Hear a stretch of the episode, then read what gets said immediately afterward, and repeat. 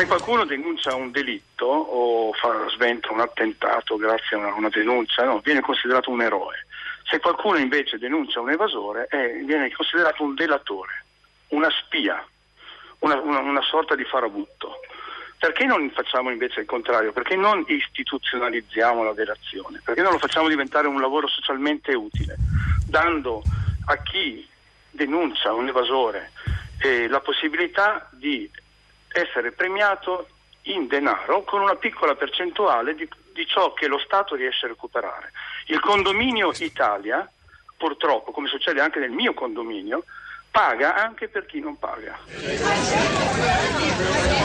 Questa era la telefonata arrivata ieri a filo diretto di prima pagina da Salvatore lo strumento, l'arma letale verrebbe a dire, promuovere addirittura la delazione. È chiaro che si tratta di una provocazione, però di fronte a un'evasione fiscale che aumenta, è aumentato il numero degli evasori totali, la corruzione ha lo straordinario peso economico che ci ha raccontato eh, Alberto Vannucci in apertura di trasmissione stamani, forse non ci resta che questo oppure no, oppure non dobbiamo cedere alla tentazione di un'attitudine che potrebbe davvero disgregare i già fragili eh, tessuti sociali e comunitari comunitari su cui si regge l'Italia. Laura Buella, buongiorno, benvenuta. Buongiorno. insegna filosofia morale all'Università eh, Statale di Milano. Il coraggio dell'etica, ricordo un suo titolo tra tanti, ma ci vuole coraggio a fare il delatore. Lei che ne pensa? È una provocazione inaccettabile quella di Salvatore?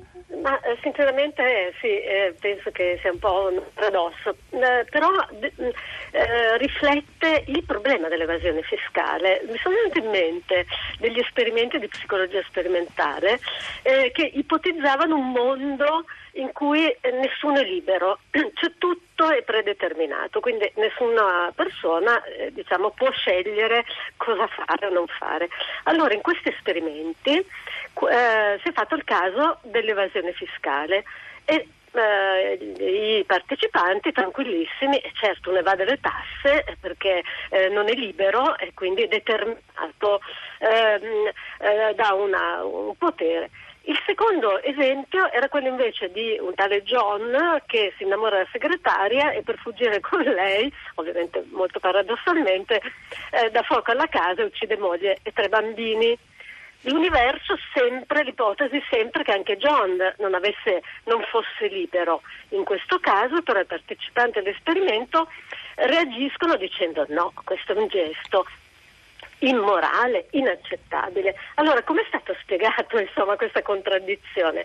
È stata spiegata con il fatto che il tema dell'evasione fiscale non coinvolge in realtà le emozioni delle persone, mentre invece questo caso, per quanto estremo, eh, di John, eh, emotivamente colpisce. Allora questo secondo me è il punto che veniva fuori dalla diciamo, paradossale proposta di eh, retribuire la delazione l'evasione fiscale lascia le persone indifferenti. Io ho fortissimi dubbi che eh, qui eh, la questione etica eh, venga vissuta semplicemente appunto come eh, qualcosa di eh, buone intenzioni, ma eh, totalmente inefficace. Mi scusi, la spiegazione di questa sua analisi non potrebbe essere raccolta per esempio nell'SMS di Emilia che scrive la seguente cosa al 335 5634 La differenza sta nella fiducia, immagino la differenza tra noi e i tedeschi, ad esempio, di cui parlavamo prima, sta nella fiducia che le persone hanno nello Stato e non a caso dico persone, sottolinea Emilia, perché gli italiani non si sentono cittadini, pertanto vedono lo Stato come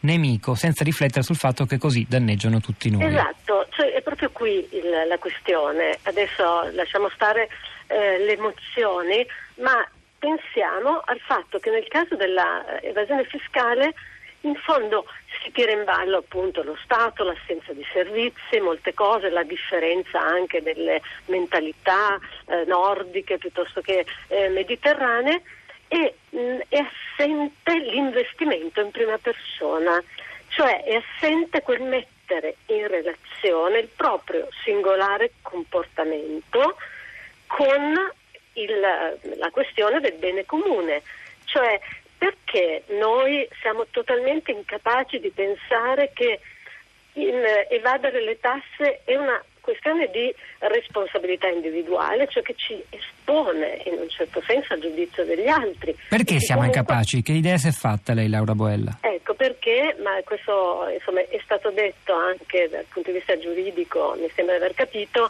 perché tra il, eh, il singolo, lei dice la persona, e lo Stato oppure le istituzioni, il collettivo, il pubblico, c'è in mezzo il vuoto.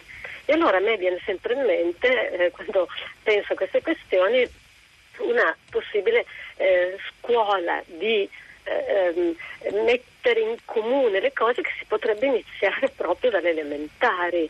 Cioè perché noi, eh, noi italiani, ecco io qui devo, devo, dire che c'è qualcosa appunto che è legato alla nostra storia, alla, alle nostre tradizioni, noi italiani non siamo in grado di distinguere quello che può essere un rapporto, uno scontro, un conflitto di interessi di, eh, tra me e un altro e invece quello che può essere una relazione tra me singola e qualcosa che, che comune, per esempio l'assicurare eh, determinati proventi dalle tasse e quindi poi avere in cambio eh, dei, dei servizi. servizi. Chiudiamo con questa domanda, come siamo usi fare, non dobbiamo dare risposte noi. Grazie Laura Boella.